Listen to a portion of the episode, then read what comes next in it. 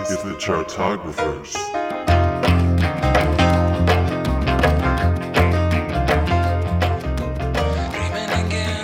Hello, everybody. You're listening to the Chartographers Music Loving Podcast, Music Loving People. Uh, fun fact, we just ranked all the Weezer albums. Did you hear that episode? It was great. It was surprising. Some Pinkerton fans are very upset and they're going to send mean tweets at Taran, which is funny. Because I don't not have on a Twitter. Taran. Exactly. so it's great. So, What uh, now, bitch? so listen, it's Evan Sadi, it is Taran O'Reilly, it is our very special, wonderful guest, Bilal Dardai, here in studio. Bilal, thank you for being here, as always. Thanks for having me back after the last five minutes. I, Yeah. I mean, the whole week that passed. I mean, Yeah. we're recording so far apart from each other. And more importantly, though, uh, we're doing a happy hour minisode on Weezer. It's free forming, free falling, however we want to talk about it. Most importantly, though, let's talk about the thing we talk about at the start of every happy hour minisode, guys. And this is a smorgasbord of possibilities. What's the worst Weezer song? Oh. the greatest man that ever lived. Variations on a shaker hymn. I mean, it's it's a really obvious choice. There are plenty of other choices, but that's just Listen like to the it's Beach so. Boys! Yeah. Yeah, it's uh, this this is this. This is the hardest one we've Yeah. ever had to do. Yeah, because I'm looking at it, and, and like I said, and you know, in the episode, I'm like, uh, the Tripping the, down the freeway? It's the one. It's the. I mean, I've forgotten them. Yes. So like, I mean, so Right. it's it's kind of like a, a like a you know 30 way tie for all the songs that I've forgotten. um, that, But if you that, had to that just didn't stick with That's me. I will say I will say for the most part, there's just a lot of boring songs. Yes. Like, and there are some bad lyrics, but Mm-hmm. there aren't there aren't too many songs where you're like, oh holy shit. Mm-hmm. Like this is some Naomi Elizabeth level, like terrible, garbage. yeah. like actual garbage. There's not a ton also of Naomi that. Elizabeth later, so Let's he gets. not. you mean the self-made pop star? That's so much fun. Um, Rivers could write a song for her. yeah, I don't. I mean, Where's my sex? Is up there. Where's My Sex is pretty bad. Yep. Um. Yeah. It's just literally. I feel like you could just take Raditude, Hurley, Pacific Daydream, and the White Album. Just put it on a dartboard and just like you throw. really it. hate the White Album. I, I think that there are three songs on the White Album that are better than anything on Pinkerton. Mm. Like I just, I, I wouldn't I wouldn't I wouldn't put White Album on the dartboard. I wouldn't follow you there. But- Yeah. We're kind of in the nice little middle ground. yeah. Uh, but you also wanted to talk about a lot of the W- Weezer's visual elements. Oh, too. sure. Yes. Yeah. Well, Their 'cause- videos are iconic. Yeah, but I think also part of it is Rivers Cuomo as a being, like as as a character in his own, you know, And his Rock- brother. Yeah. yeah, in his own in his own rock career. And his brother leaves. Yeah. right? oh God. His parents were hippies. well, I mean, it's just like River Phoenix and what was. And Joaquin and uh, well, he changed his name to Joaquin because it used to be something in a similar vein. really Yeah. even even wow. Yeah. And you changed It was that? it was like you know yeah because fire it, or so, sky because like it's or summer, something. right? Summer's his sister, Yeah. Summer Phoenix, maybe. That sounds Yeah. about right. Yeah. Which Summer Phoenix actually sounds kind of badass. That sounds Yeah, yeah, like exactly. A, Yeah, I mean- an X Men I mean, I, I, honestly, Some- honestly, honestly, you have the last name Phoenix. There's a lot of like connotations. Yeah, Yeah. Uh, but yeah, I mean, the visual element, though, I feel like, especially when you have Buddy Holly, which is, I mean, listen, it's a Buddy Holly is take place in the Happy Days music video. It's about Right. as white as you can get. right. Didn't someone who was telling us about their friend that thought that like there was a different Weezer from the the fifties because they were on Happy Days? Oh, like they feel, that was one of your friends. You were telling me that. It was not something I told you. I feel like I think maybe it was Allie. Anyway, Yeah. Anyhow. Uh, Uh, but yeah, the, yeah, which is surprising. But like the thing is, Spike Jonze. I mean, they worked with a lot of great video directors back in the day. Spike Jonze did the video for Happy Buddy Holly as well as Undone the Sweater Song, right, which, is, which is fascinating because it's it's it's just the band playing and then the dogs appear. yeah, it's- You know, and like, and that's like, and that's an, that's the simplicity of that is like, especially for Spike Jonze, who I think of as like, you know, somebody with very intricate visions, mm-hmm. and it's just like, no, it's just a well shot band playing video, and then here's a herd of dogs. yeah, Well, also, it's not just a well shot band playing video because if you pay very close attention, like the drummer is not playing the drum parts. yeah. Oh, The one of the like At one point, Rivers is just strumming it without actually holding the chords. Huh. He's just right. like, he's doing just that, he, yeah. like he's playing the guitar, but not really. Like there's a lot of elements like that where it's like y- they're not actually playing the song. They're So, but, but they're being very, the but they're song. very, very clear that they're Yeah. not. right. Yeah, yeah. But more importantly, though, like they gained a lot of fans through that, and I feel like a lot of people identify with like, look at this band. Here's a bunch of Right. like nerds, like beer belly, washout kind of mm-hmm. like people, and they're making great, Yeah, but they're, but they're Fucking like they're bowl sh- cut. well, and they're shredding like the guitar. Yes. It's like and they're really hitting those drums hard. It's, and that's part of the reason why during Pinkerton's promotional cycle, he was like, "No clever videos. We can't have any clever videos whatsoever." He was like mm-hmm. defiant about that. And then eventually, the album wasn't selling as well, so they finally gave in, and Mark Romanek directed the clip for uh, El Scorcho. Right. Yeah, which is fun and goofy and wacky. Mm-hmm. But like, I just like he like I want to be defined by more than that. And then he kind of once Green Album came around, like, okay, well, it has sumo wrestlers. Exactly, video, right. Because you know why not? Yeah. yeah. So and then after that, I can't think of any other like great Weezer. Well, yeah, I mean, we they're, even watched some. well, yeah. I mean, I there's mean, like Keep Fishin' and has the Keith- Muppets. has the though, Muppets, so let's which you know, let's be real. But I think yeah. like you know like like I mean, but it gets into this uh, the thing we were talking about earlier about like his facial hair and like how Mm-hmm. well and also I would say like like there's videos in for White Album where it's like you look exactly the same. he like doesn't what age. what Paul Rudd Keanu Reeves fountain are you Pharrell, drinking from? yeah. Right, you know. He is a vampire. Right, it's like there's the album cover Dorian Gray. It's called Juvederm. and it's this really great thing that you can get really easily in LA. where Yeah. It helps Oh. you Okay, smooth from your one of those skin. LA girls they keep hearing about. right, yeah. Do you have a sponsorship with Juvederm? Is that why we're having this No, why, conversation? why would we have a sponsorship with Juvederm, skin cleaner of the century? Uh, That's More not impor- what that is. Oh, anyway, I really don't care. It's plus, Yeah. it's like Botox. Oh. It's like an injectable. Okay. Also, we're not sponsored by Botox, so don't get it. Uh, but I'm just curious about your college experience as well, because you talked about how in 1996, Sure. you, this is how you kind of got into things there. Yeah. But also, uh, you have come from a family from very different backgrounds as Yep. well. Yep. So, did you ever feel? I mean, when you're in um, a U.S. American college, you feel Yeah. like there's a lot of things that are just going to be flung upon you culturally. Sure. So I, I went to college uh, downstate, University of Illinois, Okay. um, in Urbana, and I will say uh, Urbana had a really like really good like rock band scene at that moment in time. There were like, and there's a bunch of bands like started to come out of there, and then there's some a couple bands that got big and. In hindsight, like I'm not sure why, like hum, you know, like for example, or it's like I know how. I mean, exactly right, but it's like it's like I like that one song that I can barely remember. If you if you started singing, I was like, oh right, that's that's hum. Yeah. But like there was like a uh, God, there was a band called Sarge that should have gotten so much bigger. Okay. Uh, it was it, uh, Elizabeth Elmore like had a couple other bands after like. Um, after that, but like Sarge was Sarge was amazing, and like the, they had an album called The Glass Intact, which was like uh, just like us, just a hard rocking like three uh, three person outfit, and you know if you're listening, I loved you, Sarge. Yeah. Um, also brought to you by Sarge. Yes, but like like the Smoking Popes would come through a lot. Yeah, know, okay, like- so sense. so it's like Punk so rock, exactly. So it's like well, like, kind of like a poppy punk type thing. Yeah. Like um, but you know not like pre Blink One Eighty Two punk pop. Yeah, it's Um, weird how for me, like I read, I like every once in a while back when I worked at Barnes and Noble, I pulled, I ever, during my lunch break, I'd pull up like an alternative press or another magazine or whatever, and like it's fascinating how many bands cited "Enema of the State" as like an influential album for Oof. them, like truly, profoundly, deeply, just like it's such a like a goofy, you know, like 1000000 Uh-huh. selling pop punk album, and people identified with it, like Mhm. br- like, like Well, I defined think a it lot was. of their life. It's sort of like the Talking Heads effect. It's Mhm. like Mhm. not everyone bought that album, but everyone who did started a band. Velvet Underground. oh, okay. Yes. Okay. What? That was the that's where the quote initially came from. Andy Warhol talked about how uh, everyone who bought the Velvet Underground's album eventually formed a band. Not a lot of Oh. people bought it, but yeah, no, Talking Heads works Oh, too. maybe we applied it to Talking Heads in the Talking Heads episode. Yeah, we talked about Talking Mm. Heads. I mean, it, I mean, it, to be fair, it might might also. It, it feels like it might have also happened with Talking Heads. yes, Yeah.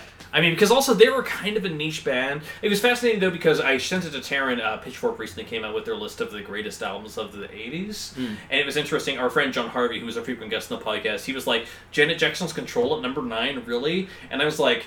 Let me break it down for you. I'm not sure if I would necessarily agree with Control being at number nine, but it is a significant album for the following reasons. Yeah. Because like Yeah. I had to really break that down. I would say to our podcast for more. Exactly. Uh, and also, that was the other thing, though, Taran. I didn't even realize going into this week, you didn't have much familiarity with Weezer altogether. Oh no, I Yeah. knew. I mean, I had listened to the Blue album, the Green album. I think Blue album. I think we had.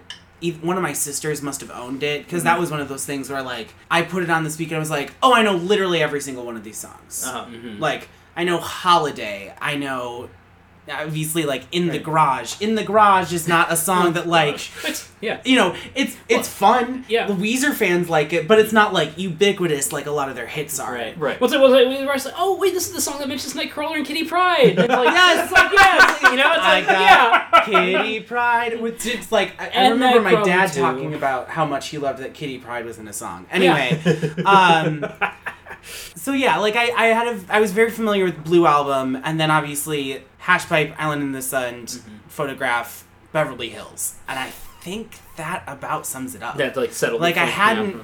I hadn't paid too much attention to them, so this was a fascinating Yeah. journey um, into the mind of Rivers Cuomo. But Yeah, an interesting fellow, to put it lightly. Despite writing songs for the hard rock band Cold with their hit "Stupid Girl," as well as B.O.B. with the song "Magic," because I got the magic in me. when you put that on this week to be like, this is Rivers Cuomo, I was so upset because first of all, I always thought that song was pretty obnoxious, Mhm. and was like, oh, okay, fine, B.O.B. can have another hit, but ugh, Did you know the it's Earth is just flat? so cloying. Yeah.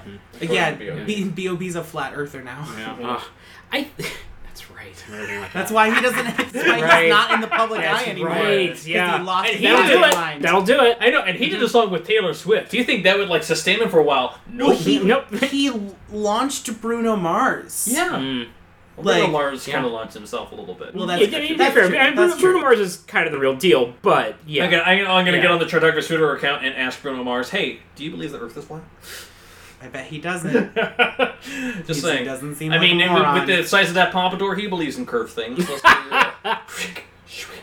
I will say though, I was kind of surprised though because uh, we did ask you to be on this podcast because um, every once in a while, like we have this band that we want to do that we're very excited about, and we eventually like are looking for a guest, and we reached out, and one of the things you were a person who on Facebook liked Weezer, Right. I thought was interesting, and I reached out to you kind of out of the blue a little Yeah. bit. Yeah. Well, and it was the Blue album, right? Yeah, and uh, and yeah, I was thinking, I was thinking back on that, and I'm- and a, a part of it is a quirk of of Facebook when they first introduced the like, uh, do you like certain things? Because Mhm. like it was like, hey, here's a list of things. Do you like them? And you know, and and like it was like day one of that, and I'm, Yeah. I'm like.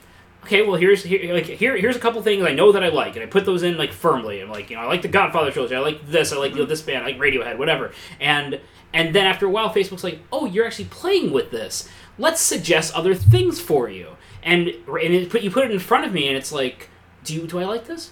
Yeah, I guess I like this. Yeah. And so, and then years go by, and I've forgotten about it, Mm-hmm. and, and and not thinking that it has any utility whatsoever for me, but clearly it had some utility for you. Yes, but honestly, literally just yesterday, I was on Facebook and randomly it was just like I just got a post from Family Guy because when you like it, you subscribe to it. I'm like, did I like Family Guy? Exactly. I Right. don't recall liking Family we Guy. all Yeah. liked Family Guy. Yeah. No, there was there was yes. Everybody had had It that was a moment. different era. Yeah. Yeah. Everybody Um, had that moment. No, and it's it's funny too because we did initially have another guest, one of my friends, that we were gonna um, have on this. Not that below second rate. No, no, by No, no, no, not at all.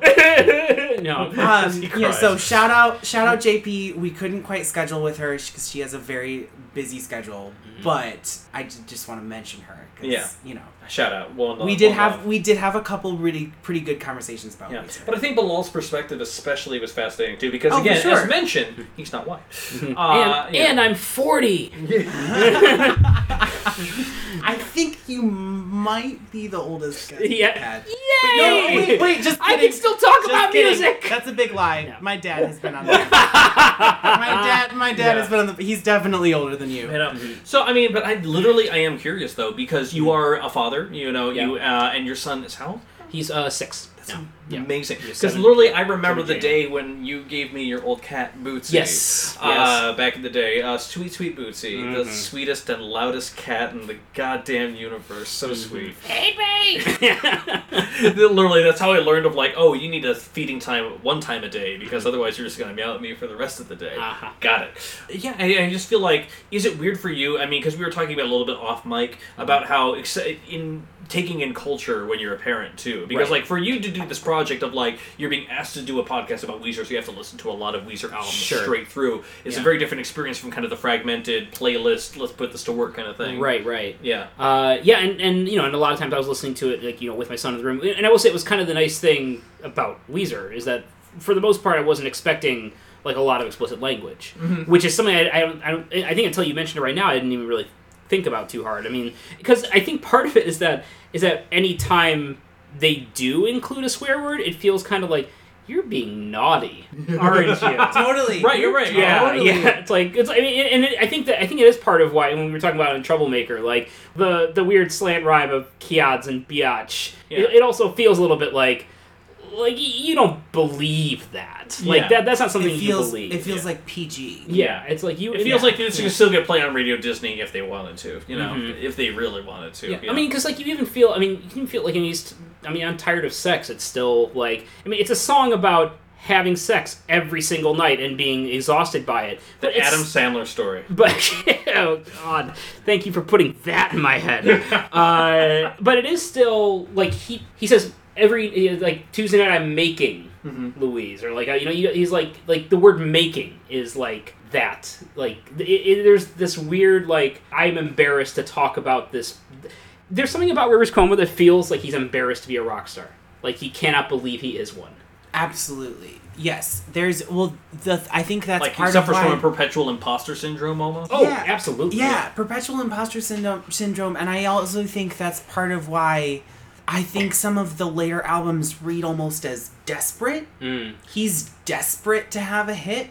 He's Hmm. desperate to still be relevant because he Doesn't have the magic. was, you know, he was a Dungeons and Dragons kid. Like he was never expecting to have this level of exposure and fame, and so then once he tasted it, he needed to keep that going because suddenly that's his career. Mm-hmm. I and that's actually how he like measures his worth. I actually disagree with that because I feel like the success of the Blue album was so sudden and so overwhelming. He didn't know how to deal with it, and I think that's part of the reason why it inspired Pinkerton to the way it Right. did. I kind of want to do it like because I'm not sure if you know this, but Taran and Bilal are actually licensed psychiatrists as well. I'm not, but uh, we're gonna kind of like that's also not diagnose. Uh, yeah, he's lying again. uh, we're gonna kind of diagnose like what River, Rivers Cuomo's goddamn problem is because I feel like legitimately like they became so big so fast, and the fact that like Pinkerton was such a counter move of like raw confessional, it was gritty, it was all these other things. They wanted to see what else they could do as a band, and I feel like like after they took that five year break because Rivers like he was so disappointed, and he said in interviews he put himself out there and it just fucking hurt. Right. It felt like he was being stabbed by his fans, like it just Yeah. was like rough for him to Yeah. even deal with that. That like every album since then has just been him writing mm-hmm. as characters, as everything yeah. else like that. Go ahead. Okay, I will say about the point that I just made. First four albums, that was not true. I mm-hmm. think it goes back to that Beverly Hills effect. That mm-hmm. that like, oh, all of a sudden you have like a world spanning yeah. like it's a completely different audience and Yeah. then suddenly you feel like you need to appease them and that's where that sort of came Well, in. and I think because Be- Beverly Hills is, I think, a, a fine like point to to pinpoint right there because it is it is the song that is a combination of bro party song and bridge of like of like let me draw back the curtain a second. It's like like why why are you listening to me say this Yeah. like like this is all the things I am and I know I don't belong here. Like it's very it, it's This is projection. yeah, exactly. And but I think it's it's one of but I feel like because the song like caught on as a big pop hit and every you know and everybody's like out like yelling the chorus at the top of their lungs at every every party they can find. They, they it's, it's like oh this is the part we just ignore. exactly. Yeah. No, Mm-hmm. especially because it's the bridge and not like the verses. Right. Because feel I, like- forgot about it going into this Right. week. Like that's Yeah. not that's not part of the legacy of that song. No. It's in the mm-hmm. song, but that's not what it's not what people think about when they're singing it. And I feel like that happens so much with just the songs that get pulled into that like mm-hmm. White people anthem playlist. But I think and I think you start I think you see that like it pops it pops up every now and again Yes. in his other albums. There's just like there's just a moment of like oh there you are there you are again. And then and then the pop sheen, the pop curtain comes back over. I think I think that's what you see in Trouble. I think you see it all over the Red album. Frankly, I think you see it in Troublemaker. I think you see it in Pork and Beans. It's because there's a part of me. It's like it's like yeah, this this chorus is like it's a total. I mean, it's a Chumbawamba chorus. It's it's I'm gonna do the things that I want to do. It's it's, Chumbawamba. but By the way, our Chumbawamba episode coming up next week. Wait, they have albums? Yeah. they're actually a really political band. also, uh, Yeah, the song. Amnesiac. I love that song a Mm, lot. yeah. uh, Do but you suffer from long-term memory loss? I can't remember. Anyway. no, uh, I was just gonna say that, like, so, like, because the chorus, you know, it's, it's two lines. It's, I'm gonna do the things that I want to do. I ain't got a thing to prove to you. That is the, you know, the rock anthem part of it. But then it's like, I'm gonna eat my candy with the pork and beans, and I, I still don't know what that means. It- It, just sounds, it sounds gross and disgusting. And I also, again, I don't believe he does that. I don't. He actually, I, I don't. But I think he. I think it was him saying like, you know, this is a disgusting thing, and I will still do it if I want to, but it's hidden behind the rock anthem. Right. Similarly, though, we were talking about the music video for Pork and Beans, which Right. integrated all the YouTube stars. For that album, I very specifically remember they had the marketing campaign of quote unquote the YouTube invasion, Mm. where they just agreed to be on any goddamn YouTube channel for 30 minutes. Was 2008 the year that Time Magazine voted you the person of the year? With with the mirror on the cover. Yeah. For the record, I am the person of the year. Well, you were. should 2008 maybe. Exactly. Yeah, Yeah, I know. I, I will look that up later. Subscribe to my vlog. Yeah. Uh, but the other thing, though, it's I, I remember that because uh, I remember seeing them on the fucking Annoying Orange channel. Hmm. Uh, they did that. They were also on Fred Figglehorn, which is that kid with the super high pitched voice that has sped up there. Like they just did. I'm surprised you. don't- You. Yeah. No, look, look. I was part of the YouTube generation, but there's so much content. Yeah, there you can't be aware of all of it. I, I had to I had to look up half of those. Like even when I saw the video, where it's like, oh, okay, that's that's a thing Yeah. that I missed. Dramatic chipmunk. Yeah. Yeah, I Okay. saw Dramatic Chipmunk, but like like the kids doing the Soldier Boy dance, for example. Like, oh, okay. I I will say in the pork and beans video, I got I think like all but one of the references. Mm-hmm. Like Yeah. those were uh, You know what a Kevin were Federer all- line is. Yeah. They were all like pretty Yeah. mainstream mm-hmm. choices. Mhm.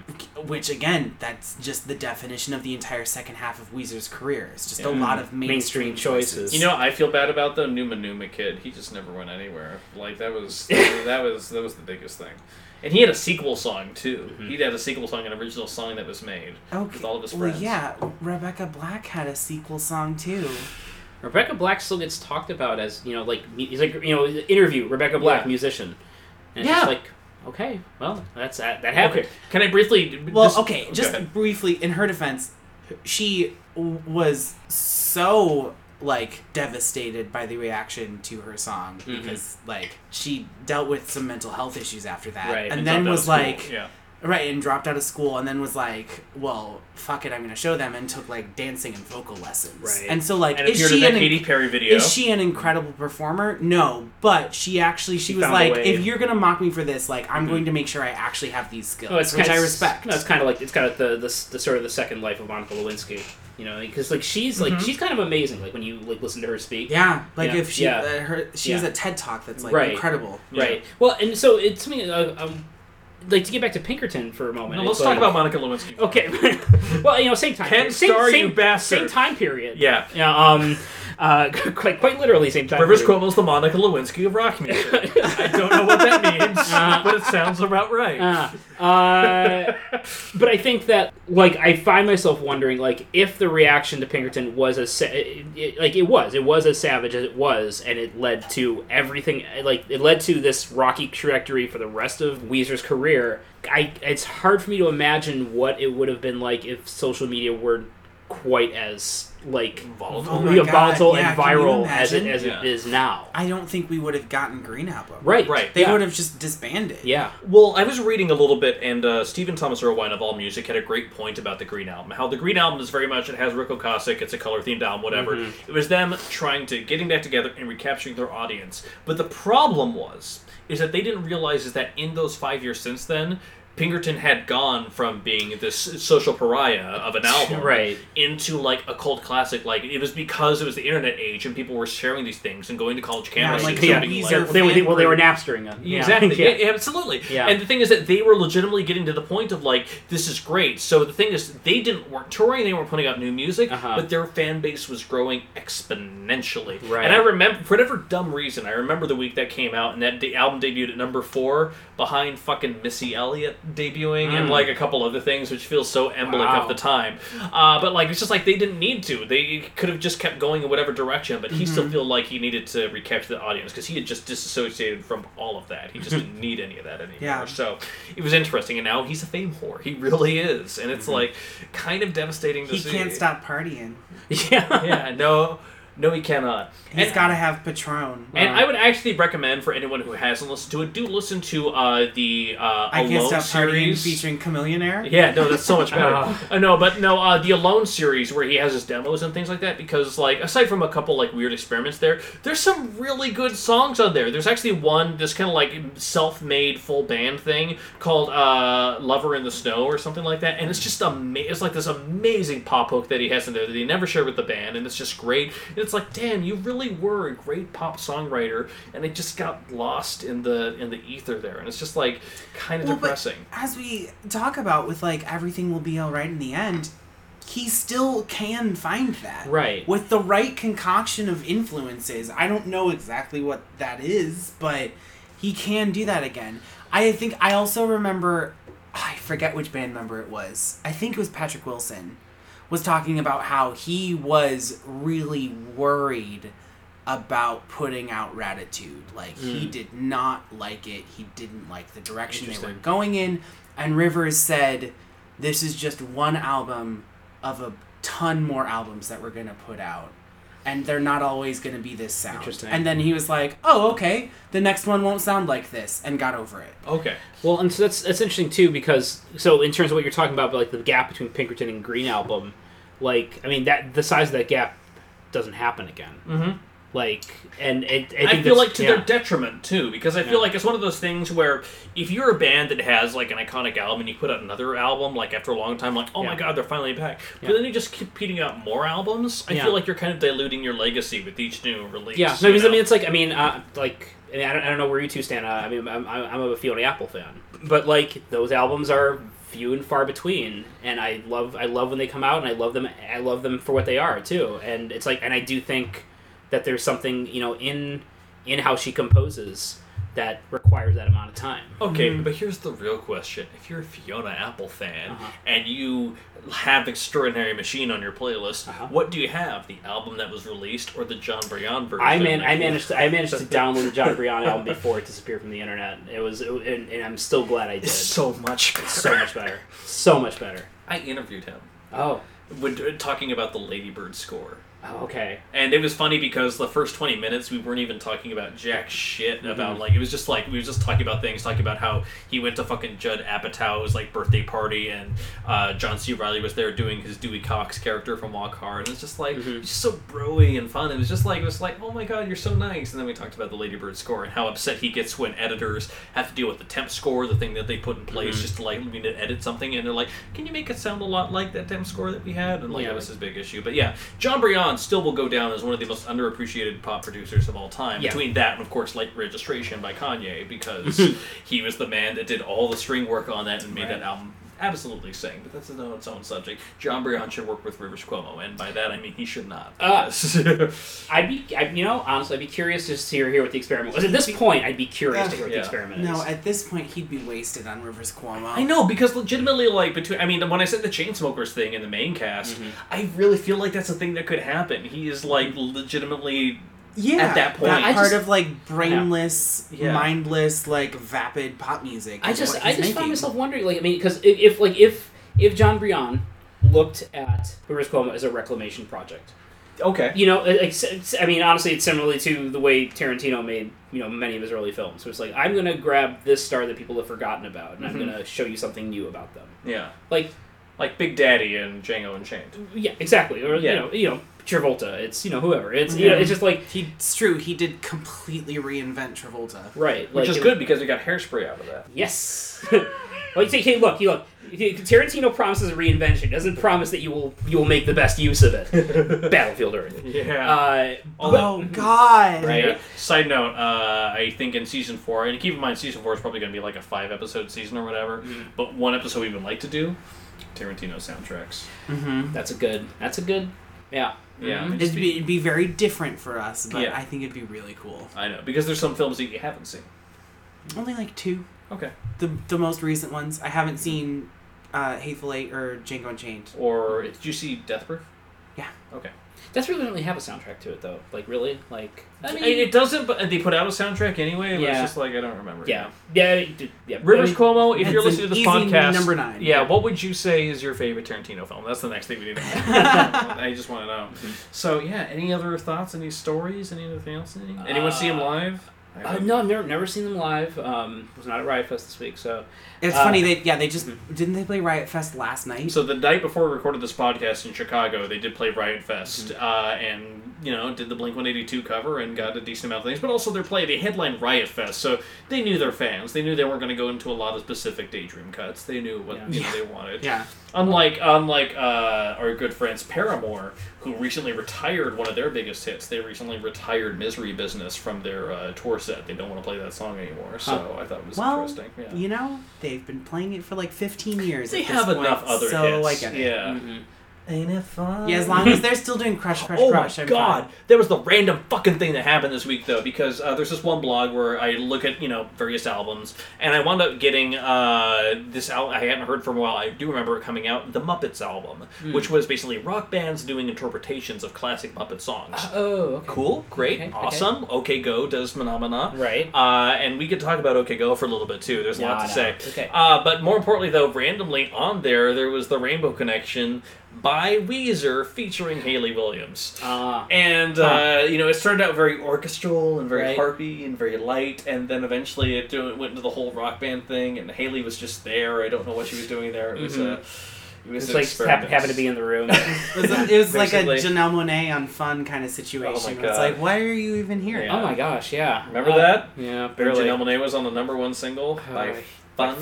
Fun. Yeah. It's For Like, like I'm trying to literally for fun. 15 seconds, Yeah, and I- she just like she wasn't even like really singing that hard. remember when Nate Ruess tried to have a solo career? That was so fun.